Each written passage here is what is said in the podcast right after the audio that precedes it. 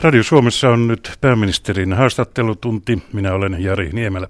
Lähetys tulee Yle Etelä-Savon Mikkelin toimituksesta. Tervetuloa kuulolle ja tervetuloa myös pääministeri Juha Sipilä. Kiitos, kiitos.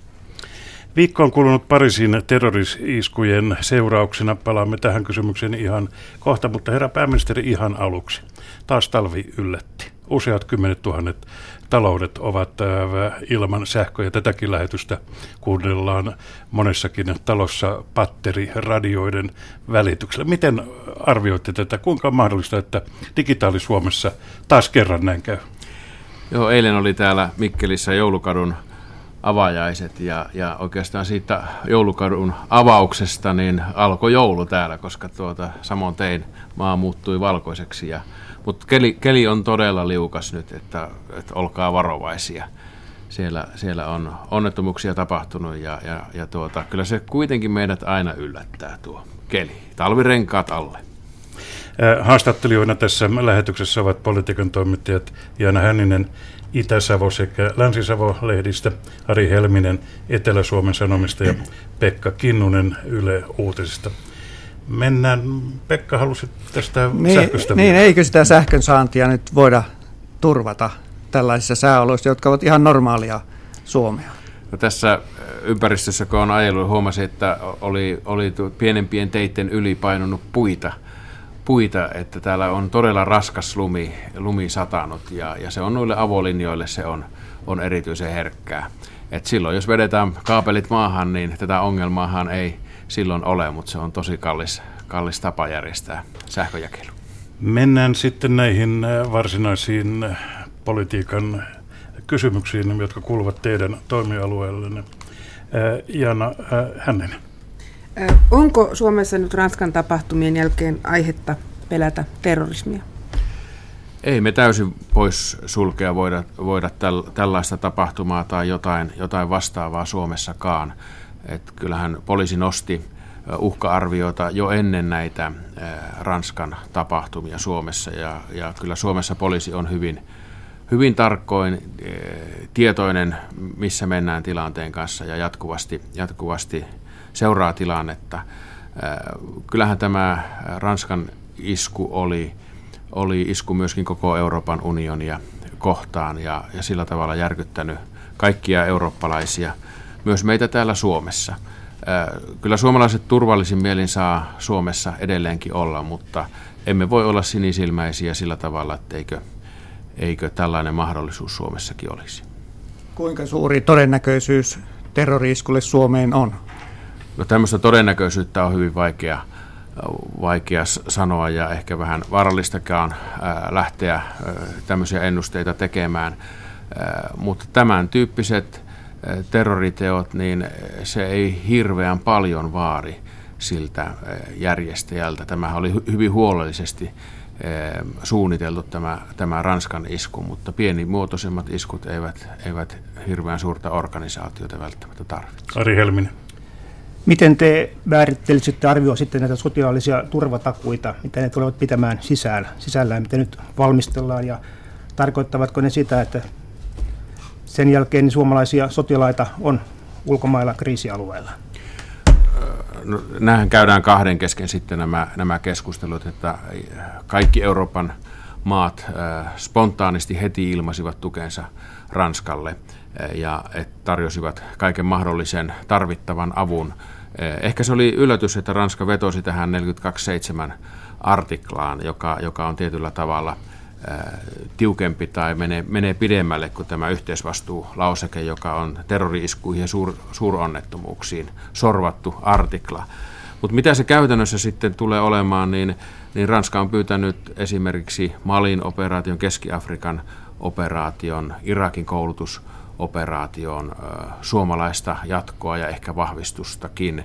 Ja viime perjantaina TP-UTVassa linjattiin, että Suomi voi voi näihin, näihin suhtautua myönteisesti. Mitä se sitten käytännössä yksityiskohtaisesti tarkoittaa, niin siitä kuulemme sitten lähipäivinä ja lähiviikkoina Ranskalta lisää.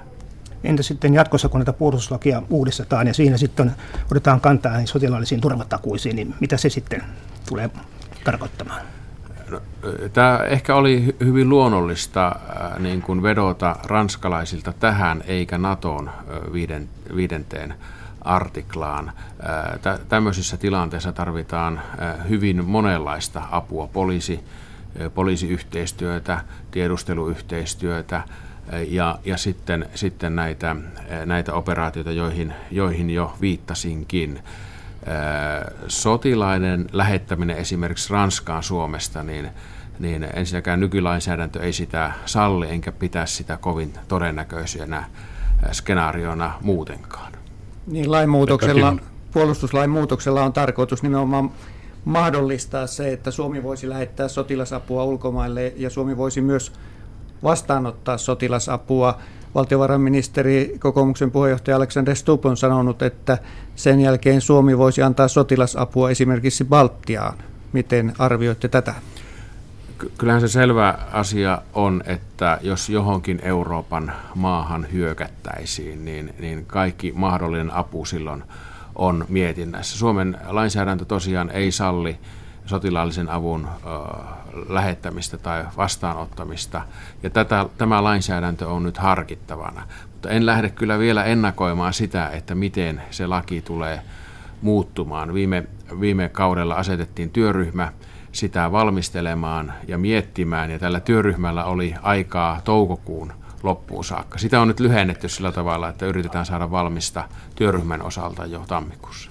Minä nyt kuitenkin uskallan ennakoida, että kun, kun lakia muutetaan ja lupaa tälle sotilasavulle annetaan, niin onko, alentaako se NATO-jäsenyyden kynnystä? Mitä sitten enää jää puuttumaan NATO-jäsenyydestä? No, kaikessa, kaikessa tähän liittyvässä haluan korostaa, että tässä ei ole Suomen ulko- ja turvallisuuspolitiikan linjan ja, ja liittoutumattomuuden, sotilaallisesti liittoutumattomuuden linjan ää, muutoksesta kysymys. Tähän keskustelu oikeastaan lähti tuossa Ruotsin sukellusvene Jahdin yhteydessä, kun siinä, ää, siinä tuota, teknistäkään apua oikeastaan pystytty, pystytty antamaan. Ja, ja tuota, tässä ei, ei todellakaan olla, olla NATO-tiellä tai tämä ei anna mitään takaporttia NATOon tämä, tämä keskustelu, mistä nyt, mitä nyt käydään.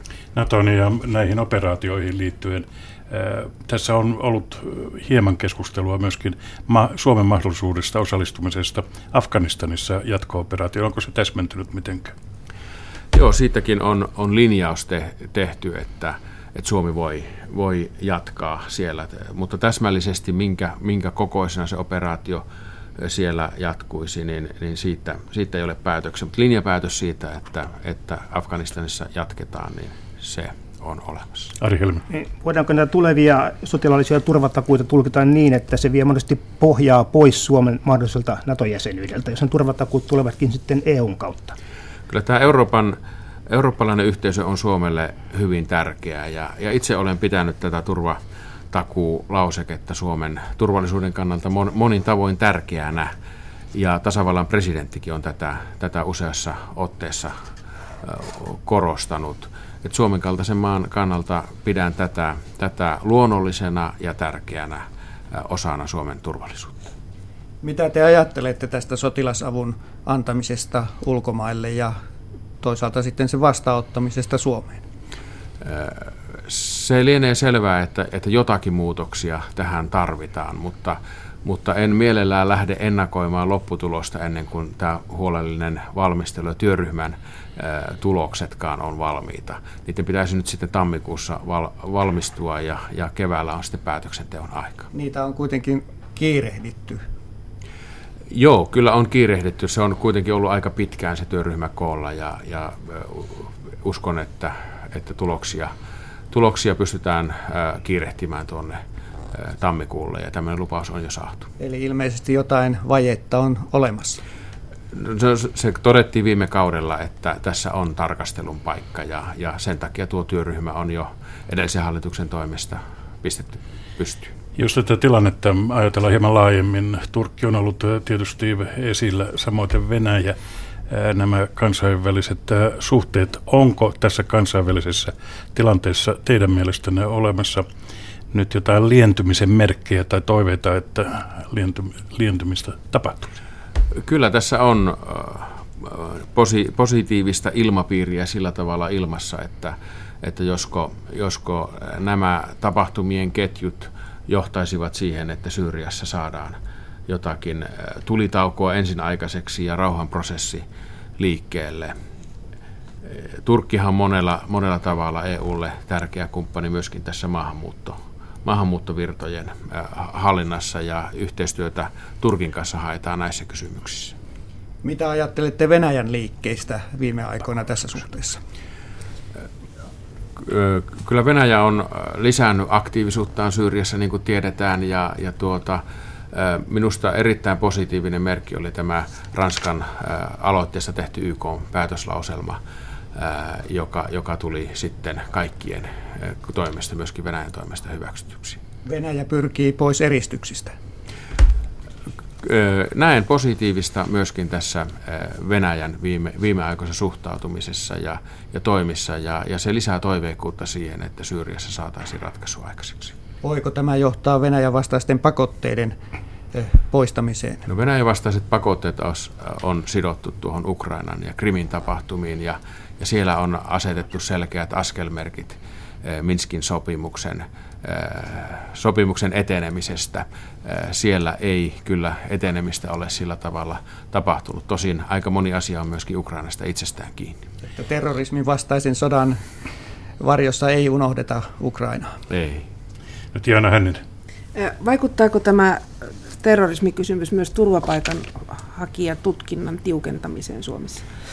Oikeastaan Suomessa tämä, tämä näkökulma on ollut koko ajan – esillä, koska äh, monet lähtevät äh, sotakäyvistä maista äh, ja, ja ylivoimainen enemmistö, suuri, suuri osa on, on paossa, paossa sotaa ja, ja vainoja ja, ja lähtevät hädänalaista olosuhteista, mutta olemme ottaneet myöskin sen mahdollisuuden suuren huomioon, että kaikilla tuohon isoon, isoon kansainvaellukseen liittyneillä ei ole puhtaat jauhot pussissa.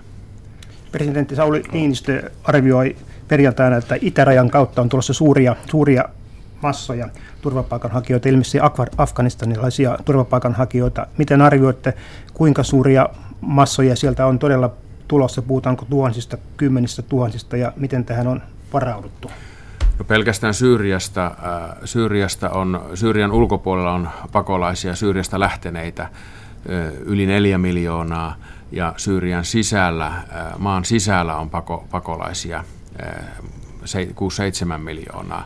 Eli paljon on ihmisiä liikkeellä sen lisäksi, mitä, mitä Euroopassa tällä hetkellä on. Turkissa on jo 2,5 miljoonaa lähtiä. Afganistanista lähtee, lähtee väkeä Irakista, vaikka Syyria on nyt se, se suurin lähtömaa. Ja, ja myöskin Venäjän kautta on syyrialaisia esimerkiksi tullut tuonne, tuonne Norjan rajalle ja, ja siellä on vajaa 5000 henkeä tullut, tullut pohjoisen, pohjoisen kautta Norjaan. Että jonkun verran sitä painetta on ollut Venäjän reittiä pitkin, mutta se paine on huomattavasti pienempi ollut sieltä kuin mitä, mitä sitten eh, tämän Euroopan läpi kulkevaa reittiä pitkin. Kuinka paljon, niin kuinka paljon Suomi voi kaiken kaikkiaan ottaa turvapaikanhakijoita vastaan? Tuleeko se raja jossain vaiheessa vastaan, että, heitä, että tiloja vielä löytyy? No, tämmöistä, tämmöistä lukua on hyvin vaikea antaa. Tällä hetkellä nykyjärjestelmällä ollaan kyllä aivan niin kuin toimin, toimintakyvyn ylärajoilla Suomessa. Mutta sitten tietenkin, tietenkin nämä mittakaavat, että jos, jos on kriisi, niin, niin tuota, esimerkiksi Libanonissa neljän miljoonan ihmisen joukossa on yli miljoona pakolaista. Että, et, se vähän riippuu siitä, miten, miten asiaa käsitellään, mutta kyllä tällä hetkellä Suomi on vastaanottokeskuksissa ja järjestelykeskuksissa viranomaisten to, to, toimissa aivan äärirajoilla, niin kuin on naapuri Ruotsikin. Puoluevaltuuston linjapuheessa sanoitte, että vastaanottokeskusten sisällä tai ulkona ei sallita väkivaltaisuutta. Miten siihen puututaan? Poliisi on teho, tehostanut toimia näiden vastaanottokeskusten lähellä. Että kyllähän meillä on raportoitu tapahtumia vastaanottokeskusten sisällä ja vastaanottokeskusten ulkopuolella sekä turvapaikan hakijoiden että, että kantasuomalaisten toimesta ja kumpaakaan emme tietenkään voi hyväksyä. Niin kotouttamiskustannukset ovat olleet tällä hetkellä noin 150 miljoonaa euroa vuodessa, 100 miljoonaa kuntakorvauksia ja 50 miljoonaa sitten kotouttamiseen. Ja nyt hallitus nosti sitä 260 miljoonaa ensi vuoden budjetissa. Eikö se ole liian vähän, kun, koska turvapaikanhakijoiden määrä on kumminkin moninkertaistunut? Ja miten arvioitte kaiken kaikkiaan, kuinka suuriksi nämä kotouttamiskustannukset nousevat, on puuttu jopa yli miljardista eurosta? Kyllä se semmoinen karkea luku on, on noin 15 000, jos turvapaikan hakija odottaa, odottaa päätöstä tuolla vastaanottokeskuksessa tämä vuotuinen kustannus. Ja se, mitä asialle on tehty, niin me olemme huolellisesti miettineet tätä koko turvapaikanhakuprosessia, sen eri vaiheita, miten voi, voisimme nopeuttaa sitä käsittelyä siten, että turvapaikanhakija saisi huomattavasti nykyistä nopeammin päätöksen turvapaikasta ja, ja sitten ne, jotka eivät turvapaikkaa tule Suomesta saamaan, niin hekin saisivat no, nykyistä nopeammin lopullisen päätöksen ja, ja sitten, sitten tuota, tämä palauttaminen voidaan tehdä asianmukaisesti niille, jotka eivät turvapaikkaa saa. Pekka Kinnunen. Täällä Mikkelissä viikonvaihteessa kokoontunut keskustan puoluevaltuusto linjasi, että vierastaistelijoiksi lähtemisestä pitäisi tehdä rikos. Miten hallitus aikoo tässä asiassa edetä? Tästä on keskusteltu aika paljon sekä, sekä näihin taisteluihin lähtiöistä että sieltä, sieltä palaavista.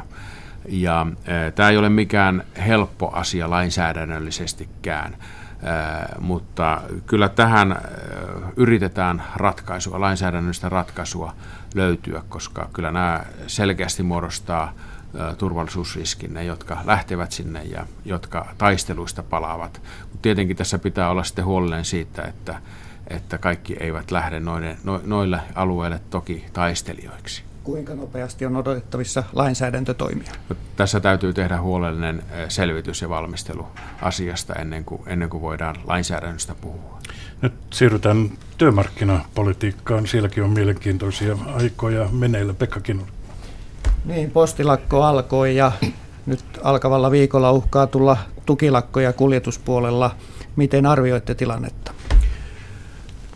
Kyllä tämä äh, vaikea kieltämättä tämä postin tilanne on. Keskustelin viime viikolla äh, postin, postin johdon kanssa useankin otteeseen, tai itse asiassa tämän viikon alussa. Äh, ja mielestäni posti teki siinä oikean ratkaisun, että, että tämä lakon aikaisen vierastyövoiman käytöstä luovutaan. Ja silloin ajattelin, että se voisi, voisi palkansaajapuolen tuoda takaisin neuvottelupöytään, mutta näin, näin ei tapahtunut. Sitä kovasti toivo, toivoin, että se postin johdon päätös olisi johtanut tällaiseen tulokseen. Mutta postin, postilla on, niin kuin hyvin tiedetään, tämä digitalisointi on toisaalta positiivinen asia, mutta, mutta tietyillä toimialoilla, niin kuin postissa, se näkyy kirjemäärien voimakkaana laskuna. 70 miljoonaa liikevaihdosta on, on kadonnut useamman vuoden peräkkäin ja, ja se tuo kovia paineita sinne. Ja tietyllä tavalla, kun kilpailu sitten muilla alueilla lisääntyy pakettien jakelussa, logistiikassa, niin nämä työehtosopimukset on tietyiltä osin niin kuin väärältä aikakaudelta ja niitä, niitä pitää pystyä muuttamaan. Toivottavasti osapuolet palaavat nopeasti neuvottelupöytään ja, ja ei tähän löydy muuta ratkaisua kuin sopimisen tie. Te otitte kontollenne tämän valtion omistajaohjausasiat myös. Kaduttaako nyt se tulee vastaan esimerkiksi tässä postissa ja aikanaan se tulee Finnairissa ja monessa muussa kriisissä? Ei, ei kaduta. Ministereiden määrää vähennettiin ja kaikkien täytyy sitten jakaa sitä kuormaa, kun, kun ministereitä on nyt vain 14 ja viime kauden alussa niitä oli 19, eli, eli mielelläni teen tuon tehtävän ja silloin myöskin meillä paljon paljon positiivista saavutettavaa täällä valtion omistajuuden sektorilla. Se on, se on hyvä ja voimakas työkalu myöskin sitten tähän talouskasvun vauhtia haettaessa. Olitte, olitteko itse aktiivisesti vaikuttamassa siihen, että posti ei käytä lakon aikana vuokratyövoimaa? Kävin postin johdon kanssa keskusteluun ja kerroin oman mielipiteeni tästä asiasta, mutta tämä on ilman muuta johdon oma päätös. Ja, ja, ja tuota, olin tyytyväinen, että postin johto teki tällaisen. Mihin sävyyn, päätöksen. jossa on uudella tuo keskustelu käytti? Tähän samaan sävyyn kuin tässäkin erittäin, erittäin asiallisesti. Ymmärrän hyvin sen, sen postin tuskan. He ovat tehneet hyvää työtä ja, ja tehneet monia toimenpiteitä siinä, että sopeutuvat tähän muuttuneeseen markkinatilanteeseen, mutta, mutta tässä on tiettyjä joustavuusasioita, joita tällä työehtosopimuksissa tarvitaan ja, ja toivottavasti niistä päästäisiin tosiaan sopimukseen, että lakko ei jatkuisi pitkään. Ari Helminen. Käydättekö postin kiistassa mahdollisesti vähän kovempia otteita, jos näyttää siltä, että joulukortit jäävät tulematta? Uskon, että, että siinä, siinä palkansaaja- ja työn, työntekijäpuoli löytävät sellaisen ratkaisun, että joulukortit pystytään, pystytään asiallisesti jakamaan. Miten kaiken kaikkiaan arvioit, että arvioineet, että te olette aiempaa toiveikkaampi sen suhteen, että järjestöt pääsisivät sopiin, sopuun, sopuun neuvottelutilanteessa, niin miten, mihin tämä arvioinne perustuu, tämä toiveikkuus? Tällä, tällä olen viitannut tähän yhteiskuntasopimuskeskusteluun kilpailukykypaketista ja palkkamaltista. Keskustellaan nyt työmarkkinaosapuolten välillä. Tuossa kesän aikana, alkusyksyn aikana ei semmoista kunnollista yritystä ja vääntöä ollut. Nyt siellä selvästi on, on sellainen vääntö tämän jälkeen, kun hallitus teki tämän oman kilpailukykypakettinsa. Mä olen hyvin toiveikas siitä, että, että asiallinen lopputulos saadaan aikaa, jonka myös hallitus pystyisi sitten hyväksymään. Mihin tämä toiveikkuus perustuu?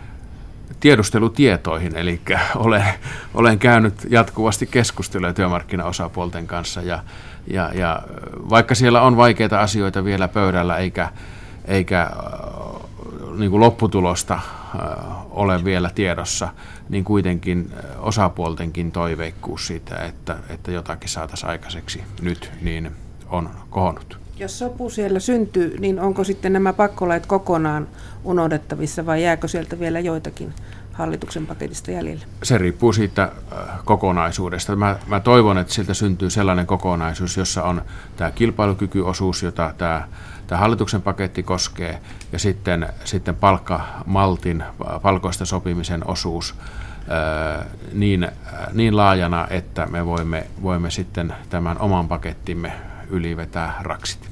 Se täytyy sanoa tässä omiin tiedustelutietoihin viitaten, että nämä työmarkkinaneuvottelijat eivät puhu sinänsä enää mistään yhteiskuntasopimuksesta, vaan palkkasopimuksista ja sitten näihin kilpailukykyyn viittaavista toimenpiteistä erikseen. Niin meillä ei ole väliä, kunhan saadaan, saadaan sopimus aikaiseksi. Pekka Kinnunen. Niin, meillä on kyllä myös tiedustelutietoa siitä, että jos nämä kuljetusliittojen tukilakot toteutuvat, niin kuin tällä hetkellä näyttää hyvin todennäköisy- todennäköiseltä valtakunnan sovittelijan mukaan osapuolet ovat kaukana toisistaan, niin silloin jos nämä tukilakot toteutuvat, niin erityisesti työnantajapuoli olisi lähdössä pois näistä neuvotteluista. Onko teillä pelkoa siitä, että nämä isommat neuvottelut katkeavat? Tällaista tietoa ei ole, mutta, mutta se on selvää, että ei ne, ei, eivät äh, nämä lakot helpota näitä neuvotteluja ja neuvottelujen ilmapiiriä.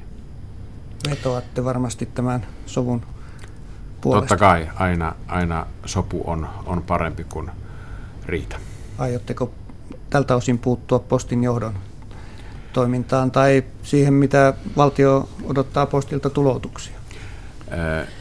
Tämä ei ole tuloutuskysymys postilta, vaan tämä, tämä on postin selviytymiskysymys, että onko postilla edellytykset jatkossa selviytyä yrityksenä tässä kovenevassa kilpailussa, kun tämä monopoliasemassa oleva kirjejakelu osuus pienenee koko ajan ja, ja tullaan tänne muun logistiikan ja paketti, pakettijakelun puolelle, jossa toimii, toimii kansainvälinen kilpailu tällä hetkellä.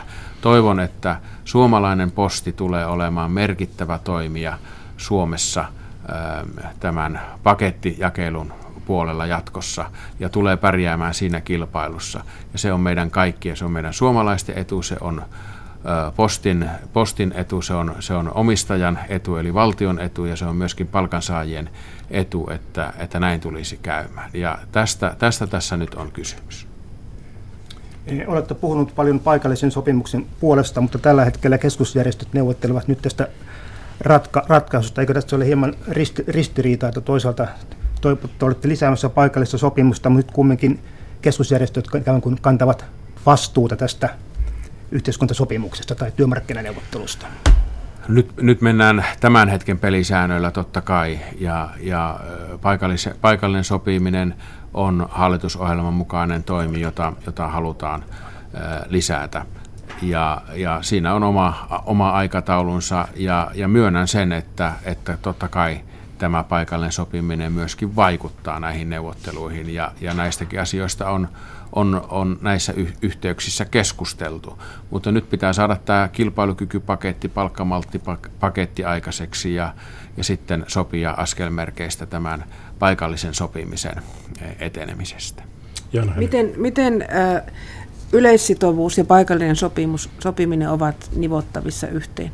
No tämä lainsäädännön yleissitovuus – niin itse en ole pitänyt sitä ollenkaan pöydällä, vaan, vaan paikallisen sopimisen lisääminen nyky, tai se voi vaatia myöskin lainsäädännön muutoksia, mutta, mutta ei se poista yleissitovuutta, mutta se antaa joustavuutta nykyisten tessien soveltamisessa. Joustamiseen ja paikalliseen sopimukseen liittyen, näettekö, että miten te arvioitte tätä jatkossa näkymiä? Onko Suomeen tulossa halpatyömarkkinat?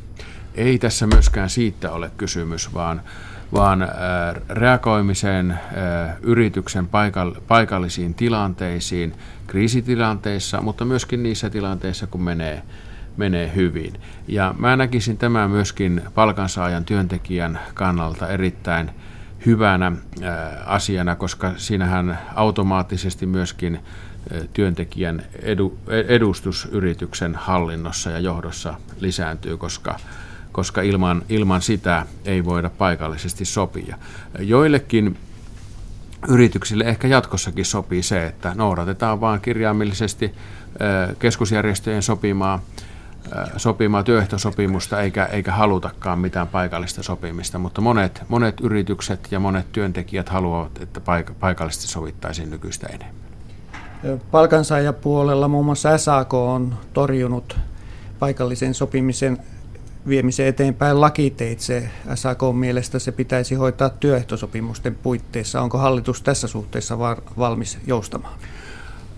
Tästä, tästä käydään ilman muuta keskustelua työmarkkinaosapuolten kanssa ja kaikkien, kaikkien osapuolten kanssa, että mikä on järkevää, mutta todennäköisesti lainsäädäntömuutoksia tässä tarvitaan joka tapauksessa, että tämä ei ole ihan nyt tämmöinen kyllä tai ei kysymys.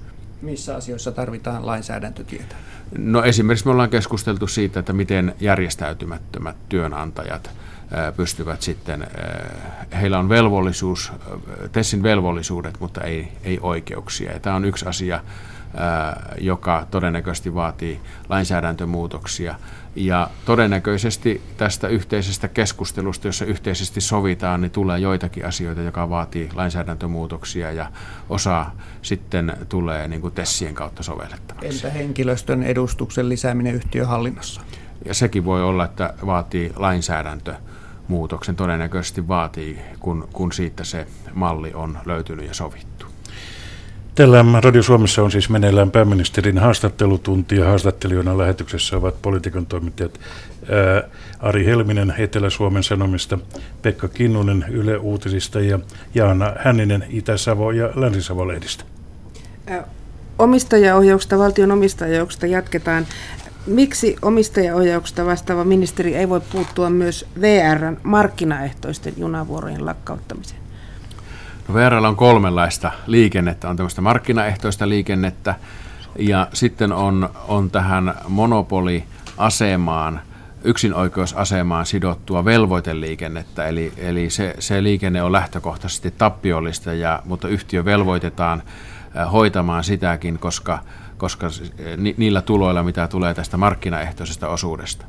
Sen lisäksi on on ostopalveluliikennettä, eli, eli e, e, valtio sitten ostaa tiettyjä reittejä. Nyt tästä ostopalveluosuudesta on hieman e, jouduttu leikkaamaan, mutta meillä on jonkun verran var, var, varaa tässä velvoiteosuudessa. On noin 20 miljoonan euron suuruinen osuus tätä velvoiteliikennettä. Sitä voidaan hieman lisätä ja sillä tavalla vähän tätä, tätä jakoa tasoittaa. VRL on myöskin iso paine varautua tulevaan kilpailuun ja saada yhtiöitä sitä kautta kuntoon. Ja mä uskon, että, että kun tämä iso muutos, mikä meillä väistämättä täällä raideliikenteen puolella on, saadaan tehtyä, niin lopputulos on kyllä asiakkaan edun, eli jokaisen meidän junankäyttäjän edun mukaan. Siis iso muutos oli se, että VR-monopoli murtuu ja sinne tulee myös yksityisiä. Siihen on, on Euroopan unionin velvoite olemassa. Kysymys on oikeastaan vain aikataulusta, millä se tapahtuu ja miten, miten se tapahtuu. Me ollaan nyt linjattu, että ensin tehdään näiltä lakkautetulta reiteiltä aloitetaan ja, ja sitten, sitten osa hoidetaan velvoiteliikennettä lisäämällä ja, ja sillä tavalla saadaan niin, että kaikki yhteydet pysyvät kunnossa ja, ja, ja tuota, kilpailu pikkuhiljaa tällä raiteella lisääntyy. Siirtyykö myös näitä markkinaehtoisia reittejä sitten kilpailuttamiselle? Kysymykseni koski nimenomaan markkinaehtoisten reittien äh, tappiollisimpien vuorojen lakkauttamista. Markkinaehtoista, siis näissä junavuoroissahan tapahtuu tietenkin jatkuvasti muutoksia sen mukaan, että kuinka, kuinka näitä käytetään. Meidän lähtökohtana on se, että että, että junaliikenteen osuus suomalaisten matkustusmuotona tulee kasvamaan merkittävästi jatkossa. Se on muistaakseni noin 5 prosenttia liikente- henkilöliikenteestä tällä hetkellä ja, ja toivottavasti se tuplaantuu jatkossa. Ja se tapahtuu sillä tavalla, että, että tätä kilpailua pikkuhiljaa lisätään ja viimeisessä vaiheessa tapahtuu se tämä markkinaehtoisen osuuden kilpailulle avaaminen. Tämän lähetyksen politiikan muotitermiä käyttääkseni tiekartalla seuraava pysäkki on sote. Ari Helminen. Ja sotessa uudistuksessa on paljon kysy- auki olevia kysymyksiä ja yksi koskee rahaa. Siihen liittyen kaksi kysymystä. Tuleeko jatkossa maakuntaveroja? Miten hallitus aikoo estää sen, ettei kokonaisveroaste nouse, koska hallitus ei voi pakottaa kuntia alentamaan tuloveroprosenttiaan? Tämä rahoituksen osuus, siinä, siinä on, oli kolme vaihtoehtoa. Se, että, että rahoitus olisi tapahtunut kuntien kautta, tavallaan kiertänyt kuntien kautta näille sote-alueille, sitten sote-alueiden oma vero, maakuntaverostakin puhutaan, tai sote-verosta, tai sitten, että, että se on, on valtion, valtion kautta kiertävä erä.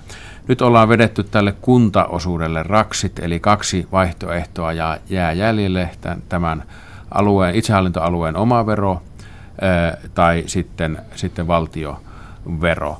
Ja, ja nämä, nämä kaksi voi olla, olla tuota, kombinaatiokin, että osa tulee alueella kerätystä verosta ja osa sitten valtion verotuksesta. Tämä valtioveron osuutta tässä selvitetään ensisijaisena, mutta linjaus pitää sisällään myöskin sen, että kokonaisveroaste ei saa nousta ja, ja keinot siihen kyllä sitten, sitten löytyvät.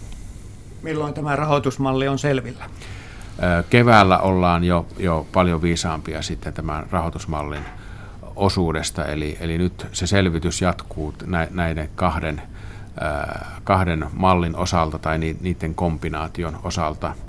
Ja, ja sitten keväällä, keväällä on linjausten aika. Onko mahdollista, että tämä maakuntavero pitäisi käsitellä perustuslain mukaisessa säätämisjärjestyksessä? Eli vaatisi kahden eduskunnan hyväksymisen.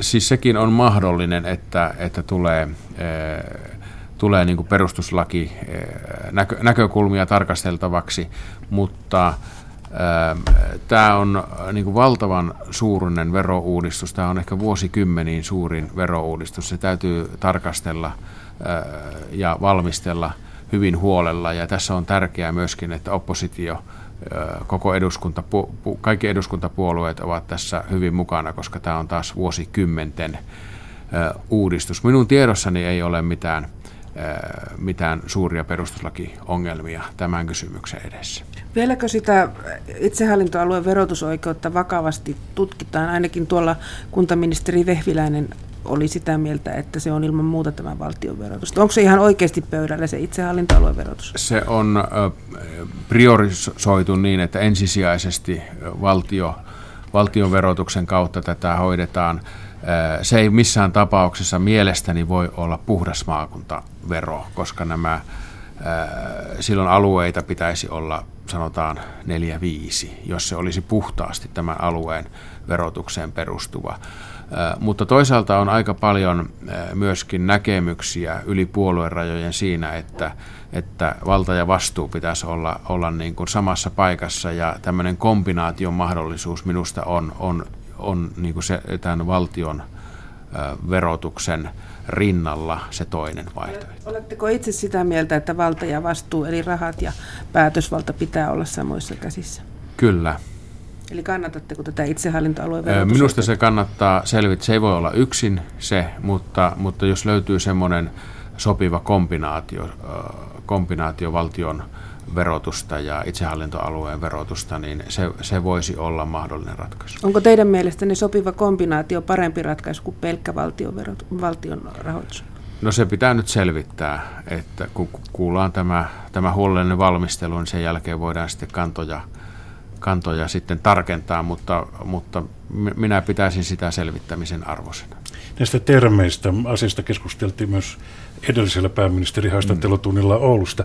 Onko nyt selvää, että jatkossa puhutaan maakunnista, ei mistään itsehallintoalueista? Onko tästä jo sovittu tai sovitaanko nyt? Maakunta on hyvä, hyvä nimi. Eh, voi sillä olla joku toinenkin nimi. Nämä, nämä itsehallintoalueet nyt kuitenkin mukailevat maakuntarajoja – joten, joten tuota, maakunnilla on pitkät perinteet ja hyvät nimet itse kullakin maakunnalla, ja, ja ne ovat syöpyneet varmasti ihmisten mieliin, mieliin joten tuota, varmasti näitä on hyvä käyttää jatkossakin. Maakunnista puhelen, mitä arvioitte, mikä on tämän Etelä-Savon maakunnan tilanne? Savonlinna haluaa Pohjois-Savoon itsehallinto tai maakuntaan. Miten, mikä on Etelä-Savon kohtalo? Tässä on hyvin hyvin selkeästi linjattu tässä päätöksessä, että ne, eh, nämä itsehallintoalueet mukailevat nykyisiä maakunnan rajoja. Ja tiedän, että, että täällä ja monessa muussakin maakunnassa on tämmöisiä maakunnan sisäisiä Jän, jännitteitä, jotka, jotka tuota, pitää vaan ratkaista täällä, että, että siihen, siihen ei mielellään sitten tarvittaisi valtion ohjausta, vaan sopu, sopu löytyy ja, ja hyvä ratkaisu täällä. Uskon vakaasti, että täälläkin sellainen hy- hyvä ratkaisu löytyy. Ja tässä voi olla tässä vaiheessa vielä myöskin väärinkäsityksiä siitä, että, että mitä se sitten käytännössä tarkoittaa. Että kyllähän maakunnan sisällä sitten esimerkiksi eri sairaaloiden välisiä työjakoja niin hyvin vapaasti sitten voidaan sopia.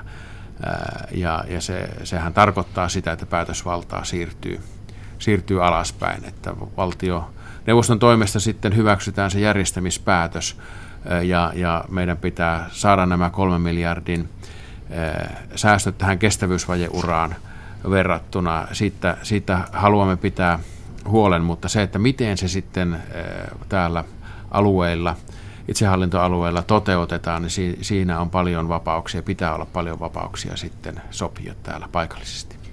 Paitsi että maakunnissa on sisäisiä ristiriitoja, niin myös maakuntien välillä on alkanut ankara kilpajuoksu siitä, mitkä kolme maakuntaa joutuvat tekemään sote-ratkaisunsa yhteistyössä jonkun toisen maakunnan kanssa. Mikä tässä valinnassa ratkaisee? No kyllähän väestöpohja on ilman muuta yksi kriteeri, mutta minä en näe kyllä tätä tällaisena kysymyksenä. Oikeastaan tuossa puoluevaltuuston kokouksessakin, kun tätä käsiteltiin, niin siis jokaisella itsehallintoalueella, jokaisella maakunnalla on sosiaali- ja terveydenhuollon palveluista järjestämisvastuu ja velvollisuus ja oikeus, mutta kolme maakuntaa tekee, sen, tekee yhteistyösopimuksen naapurin kanssa. Ja tämä on ihan normaalia toimintaa. Näin tapahtuisi todennäköisesti ilman valtioneuvoston linjaustakin, että, että tehdään äh, yhteistyösopimus, jossa sitten sovitaan työnjaosta äh, eri alueiden välillä. Siitähän tässä on kysymys. Minusta tästä äh, keltään hän ei viedä järjestämisoikeutta pois, mutta, mutta kaksi, kaksi aluetta tai kolme aluetta tekee sen yhdessä naapurin kanssa, eli kaksi solmii sitten sopimuksen. Ei sekään ole pois suljettu, että, että kolme aluetta tekisi tekisi tämän yhteistyösopimuksen. Oliko tämä hallituksen ratkaisu sekasikiö, kun siinä on 18 maakuntaa ja 15 sotealuetta ja 12 täyden palvelun päivystävää aluesairaalaa ja niin Ei, edelleen. ei, ei. Kyllä tämä on hyvin selkeä, että itsehallintoalueita on 18. Ne ovat äh, samat kuin nykyiset maakunnat lähtökohtaisesti. Ja sitten se, että näitä, äh, näitä vaativimpia palveluja, jo- joita näille itsehallintoalueille tulee, niin tehdään yhdessä naapurin kanssa tai tehdään naapurin kanssa siitä yhteistyösopimus. Niin se on hyvin tavallista äh, käytännön toimintaa, mitä esimerkiksi kuntien välillä on tehty tähän saakka.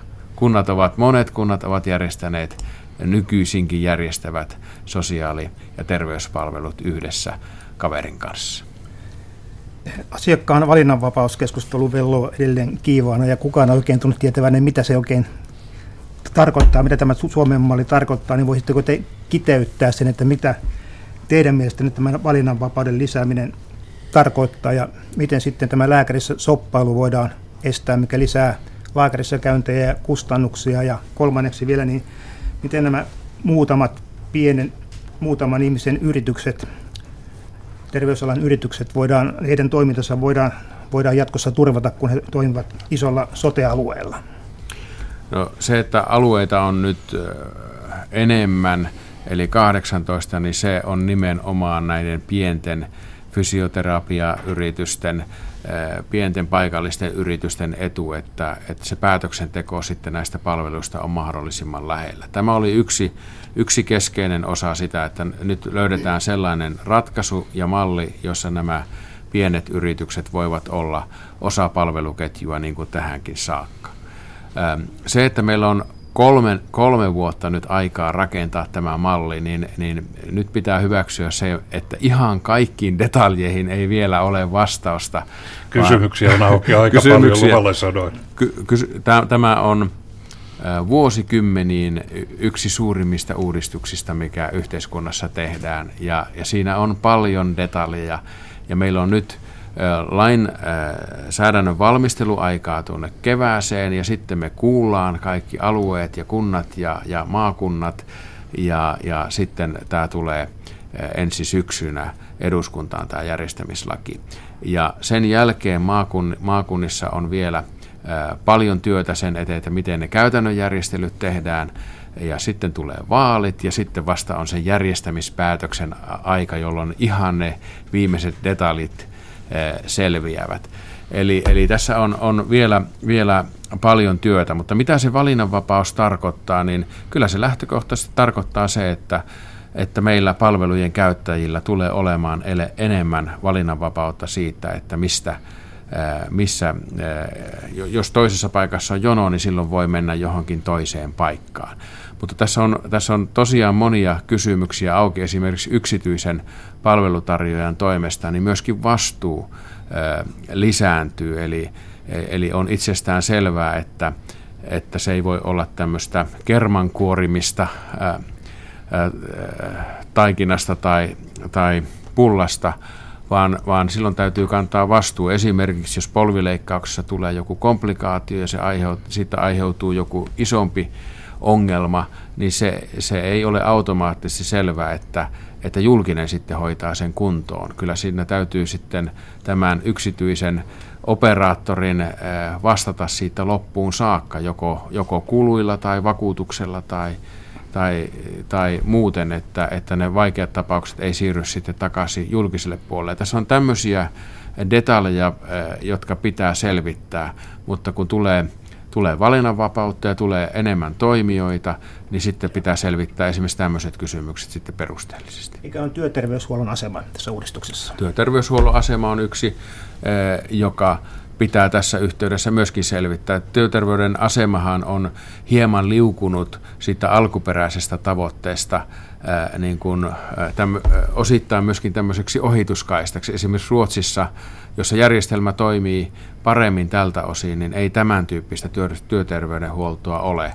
Mutta, mutta Suomessa se toimii hyvin ja, ja tällä hetkellä ei ole mitään suunnitelmia sen muuttamiseksi. Jan Hänen milloin selviää, minkä tyyppistä ympärivuorokautista päivystystä missäkin nykyisessä keskussairaalassa on? Milloin tämä selviää?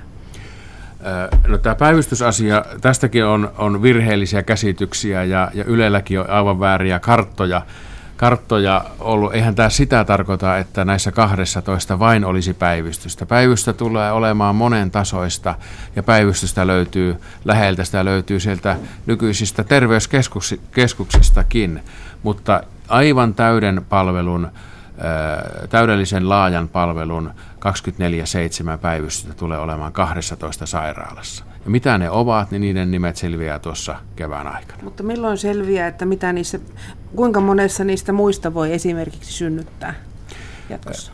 Tämän prosessin aikana löytyy kaikkiin kysymyksiin vastaus ja ihan ne viimeiset vastaukset löytyvät sitten sen alueen omasta järjestämispäätöksestä, Vielä. joka tulee siis silloin, kun tämä uusi, uusi systeemit alkaa toimimaan 2019 tammikuun alusta, niin, niin silloin tiedetään kaikki yksityiskohdat alueellisesti. Päättääkö niistä valtio vai päättääkö niistä se maakunta? Maakunta tekee järjestämisesityksen ja sosiaali- ja terveysministeriön esityksestä valtioneuvosto tekee järjestämispäätöksen.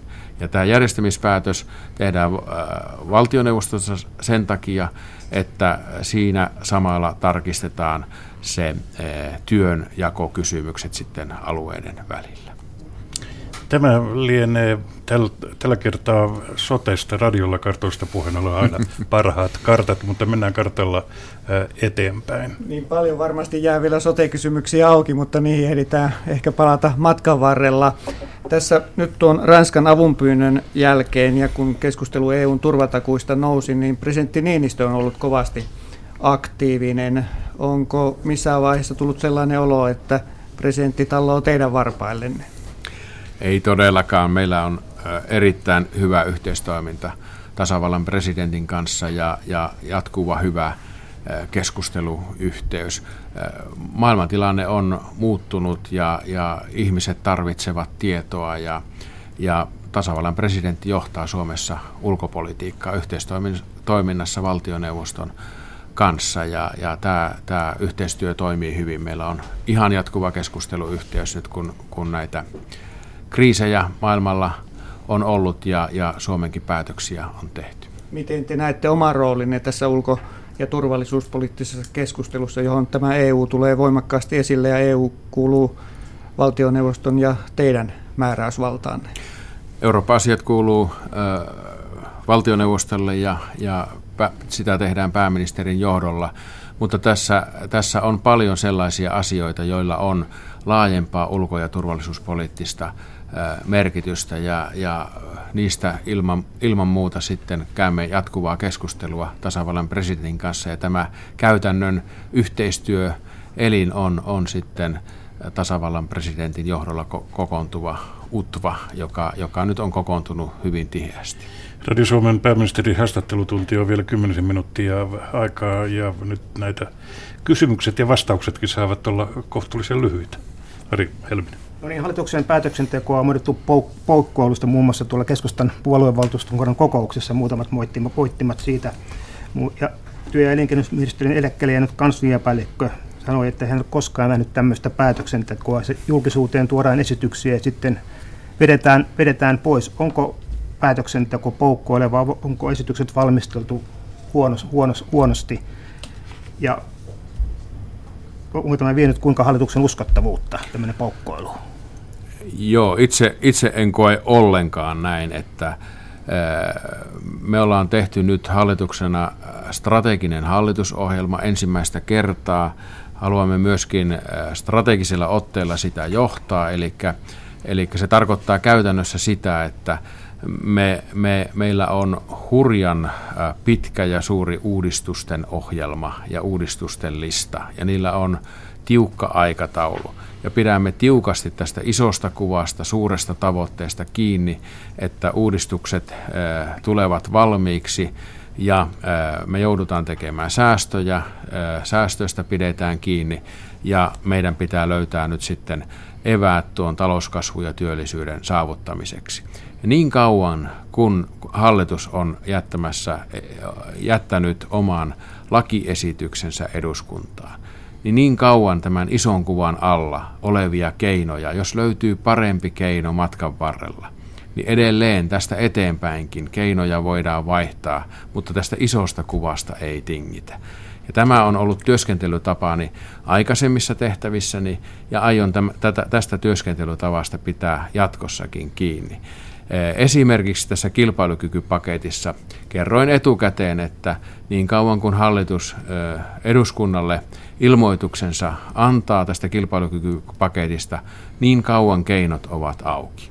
Ja me vaihdoimme sieltä yhden keinon, kun selvisi, että, että lainsäädännöllinen mahdollisuus tähän lomarahakysymykseen puuttumiseen sitten, sitten löytyi. Nythän se, nämä keinovalikoimahan suppenee koko ajan, kun, kun ää, nämä ää, esitykset etenee tuolla eduskunnassa ja silloin ei enää keinoja vaihdeta. Eikö sanoa vähän huonon kuvan kansalaisille hallituksen työskentelystä, että soudetaan ja huovataan? No ei se ole soutamista ja huopaamista, vaan, vaan jatkuvaa herkkänä olemista sille, että löytyykö parempi keino vielä, vie, vie, vielä tälle asialle. Toinen mahdollisuus on, on, on tuota, vatuloida näitä asioita tuonne vaalikauden loppuun saakka ja todeta, että taskaan ei saatu mitään, mitään aikaiseksi. Aiotteko jatkossakin uhata hallituksen kaatumisella, jos ette saa omaa tahtoanne läpi? Ei siinä ole kysymys siitä, että, että pitäisi saada oma tahto läpi, vaan siitä, että meidän pitää tiukasti pitää kiinni siitä, että saamme eh, näissä isoissa asioissa pidettyä aikataulusta kiinni, koska jos emme pysty tekemään näitä hankalia ja kipeitä isoja linjauspäätöksiä hallituskauden aluksi, niin on, on aivan varmaa, että emme myöskään saa toimeenpantua niitä. Ja minun tehtäväni on huolehtia siitä, että aikatauluissa pysytään ja päätöksen, päätöksenteko-kyky säilyy. Siitä oli nyt kysymys tässä sotessa. Koplattiinko sote-ratkaisu asumistuen, eläkeläisten asumistuen leikkauksen poistaminen? Asumi, tämä eläkeläisten asumistuen leikkauspäätöksen, niin tämä keskustelu on nostettu esille jo kauan sitten. Sosiaali- ja terveysministeri Hanna Mäntylä on nostanut kysymyksen ja, es, ja esittänyt minulle ja valtiovarainministeriölle sitä, että jos, jos löytyy korvaavat säästöt, niin voidaanko tästä luopua. Ja, ja äh, silloin vastauksemme oli positiivinen, eli, eli jos, jos löytyy korvaavat säästöt, niin voidaan luopua. Mutta tämäkin prosessi osoitti sen, että näitä viimeisiä, äh, viimeisiä keinoja löydettiin ihan sadan tuhannen erissä. Eli, eli kyllä, kyllä näiden päätösten, äh, päätösten muuttaminen, niin se on käytännössä tästä eteenpäin mahdollista. Ajankohta vaan viittasi tähän koplaamiseen. Jana, me ollaan täällä maakunna, maakunnassa niin, ja hallituksen tota, infrahankkeiden painopiste, painopiste tai on nimenomaan korjausrakentamisessa. Tuleeko tällä vaalikaudella yhtään uutta tietä minnekään? Pistetäänkö alulle? Tulee varmasti uusia, uusiakin hankkeita, mutta se on selkeä linjaus hallitukselta, että äh, kun nykytieverkosto rapautuu koko ajan, niin nyt ensisijaisesti käytetään varat siihen, että pidetään olemassa oleva verkosto kunnossa. Jana Hänninen. Uusi kuntalaki tiukensi kovasti kuntataloutta vuoden alussa ja nyt kunnat tekee uuden kuntalain mukaan, mukaisia ensimmäisiä budjetteja. Onko se hyvä laki? Tässä yhteydessä, kun iso osa kunnan tehtävistä, eli sosiaali- ja terveystoimi, siirtyy nyt isommille hartioille, näille itsehallintoalueille, niin meidän pitää määritellä kunta, tulevaisuuden kunta oikeastaan uudelleen. Ja kunnan, kunnan toiminnan painopisteet tulee siirtymään ää, elinvoimaan, eli siihen, että, että, että alueella on työpaikkoja ja yritystoimintaa ja, ja, ja kunnille jää hurjan paljon edelleenkin tehtäviä, mutta tämä tulevaisuuden kunnan määrittely, tämä alkaa nyt sitten rinnalla tämän sote-uudistuksen ja, ja kunnan tehtävien painopiste muuttuu nyt toisaalle. Mutta kunnat tekevät nyt talousarvioita kattaakseen alijäämänsä neljässä vuodessa ja se mer- mer- merkitsee aika rajujakin ratkaisuja. Esimerkiksi jopa toimivia suuria, isoja kyläkouluja lopetetaan ihan vain säästösyistä, niin onko tämä teidän mielestä hyvä linja? Niukkuuden kanssa tullaan elämään varmasti jatkossakin ja, ja tämä kriisikuntamenettely Tätä tarvitaan jatkossakin, eli, eli vaikka kuntien tehtävät nyt muuttuvat ja, ja osin siirtyvät suuremmille hartioille, niin kuntien pitää taloudellisesti selvitä niistä jäljellä jäävistä tehtävistä. Ja jos ei, ei selvitä, selvitä niistä, niin kunnan omin toimin, niin sitten, sitten tulee nämä kriisimenettelyt, jolloin kuntia voidaan jopa liittää sitten yhteen tai velvoittaa hakemaan kumppani, jos ei yksin selvitä tehtävistä. Hallitusohjelmassa mainitaan lapsivaikutusten arviointi kaikessa päätöksenteossa, että se otetaan käyttöön tämmöinen arviointi. Mikä on lapsivaikutusten ja sitten toisaalta tämän talouskurin suhde kuntien päätöksenteossa? No oikeastaan, no esimerkiksi kunnat, kuntien on syytä tehdä tätä arviointia totta kai itse. Ja, ja valtion ä, lainsäädäntötyössä nämä lapsivaikutusten arvioinnit otetaan, sitä valmistellaan, miten se käytännössä tapahtuu mutta se, se on hallitusohjelman mukaisesti otetaan osaksi lainsäädäntö, ää, lainsäädännön vaikutusten arviointikäytäntöjä. Vielä yksi Pekka Kinun. Pitääkö paikkansa, että te aiotte ryhtyä korjaamaan sähkökäyttöisiä kottikärryjä kesärannassa?